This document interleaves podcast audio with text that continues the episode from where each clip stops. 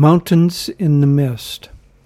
We recently took our annual period of seclusion at a guest house on Abbott Mount, nestled in the foothills of the Himalayas. As the crow flies, it is a mere 80 miles from Babaji's cave, and it seems as if Babaji still walks these very hills. He feels very close when we are there, especially during our long periods of meditation.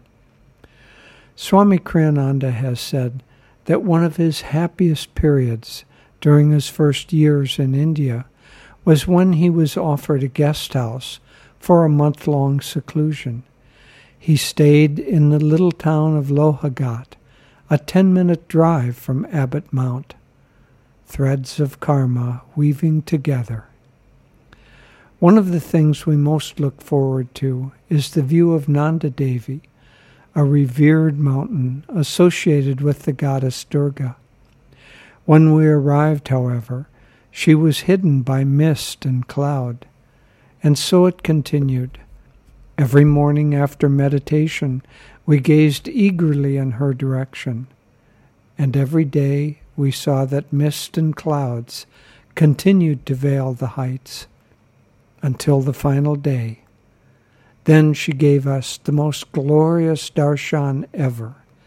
It felt like Divine Mother was patting us on the back and rewarding us for our faithfulness. On the physical plane, there was another reason for the view opening up. In the early days of fall, October in these regions, rice stubble left in the fields after the harvest is burned, and people build fires in their dwellings to stay warm. A smoky haze settles everywhere. Finally, however, during our stay, a downpour cleared the air. So it is with our consciousness. The smoky emotions of anxiety and apprehension build up to cloud our mental clarity and obscure the high mountains of our aspirations. Like the hills, we need a good cleansing from time to time. The state of our world offers plenty of reasons for concern. Issues like climate change, political dysfunction, and warfare affect us all. The perpetual challenge is that valid concerns will always exist. Many believe that the solution is to force others to conform to their worldview. Those who think that coercion will lead to peace fail to remember, however, that the dusty road of conflict has been traveled for millennia and always leads into the wastelands of yet more strife. Is there a way out of this morass? Absolutely. Conditions could change. People who are the cause of conditions could change, but only if and when they genuinely want to change. Lasting transformation can come only through heightened awareness. If we want a better future, we should take those actions that will lead to the upliftment of consciousness. The journey begins by releasing our individual and collective attachment to the negative events of the past. Paramahansa Yogananda has said that to remember bad experiences and dwell on them is an abuse of the divine gift of memory. He also encouraged us to stay positive and active. Moods, he said, get their grip on your consciousness when you are in a negative or passive state of mind. Do you want to help create a better world? It begins with you taking responsibility for changing yourself. Here, then, is a simple 3-step process to get started. 1. Clearly identify the improvements you want to see in yourself.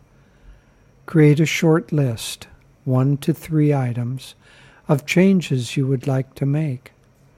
2. Get to work. Formulate a strategy and commit to it. Change won't happen spontaneously. 3, stick with your new habits until they grow strong and permanent. Thankfully, we don't have to walk this road alone. God and gurus are eagerly waiting for us to turn toward them. It is also a great aid to spend more time with those friends and guru bhais who can support our aspirations. Just like Nanda Devi, Divine Mother is always there, patiently waiting for us.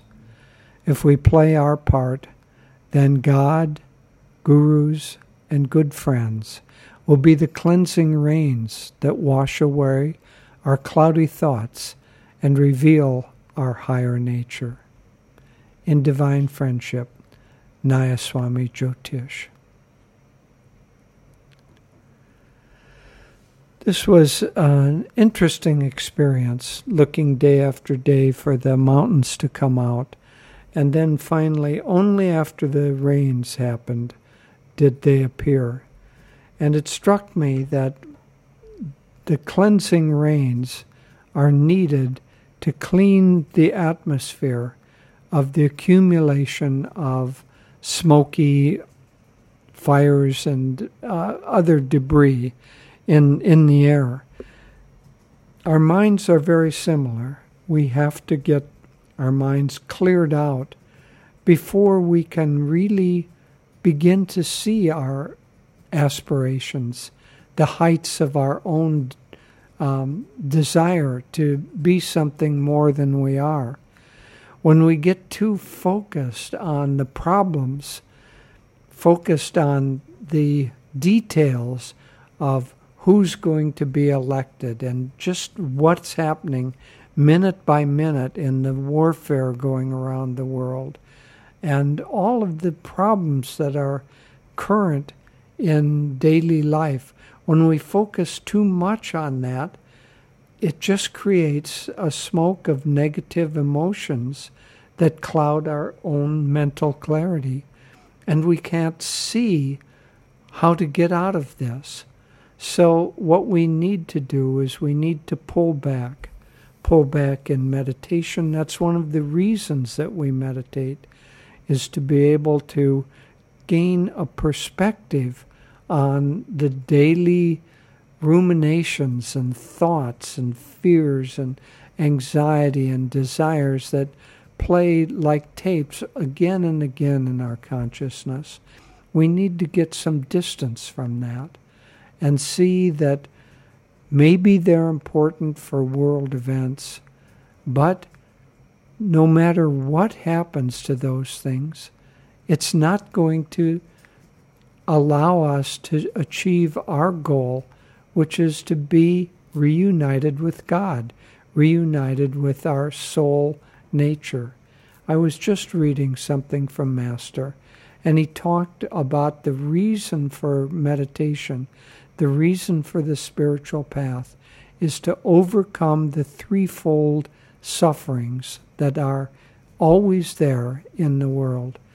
Physical suffering means the pain that we experience because of disease or accidents.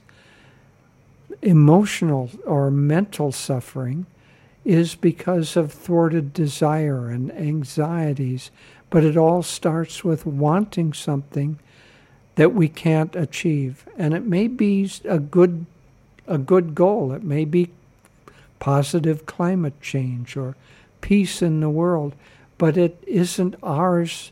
Our ability to achieve that isn't under our own control. And if we tie our happiness to whether that happens or not, we're going to have mental suffering. That's the meaning of that. And finally, spiritual suffering is due to ignorance of our own true nature, which is ever conscious, ever new, ever expanding bliss. God bless you.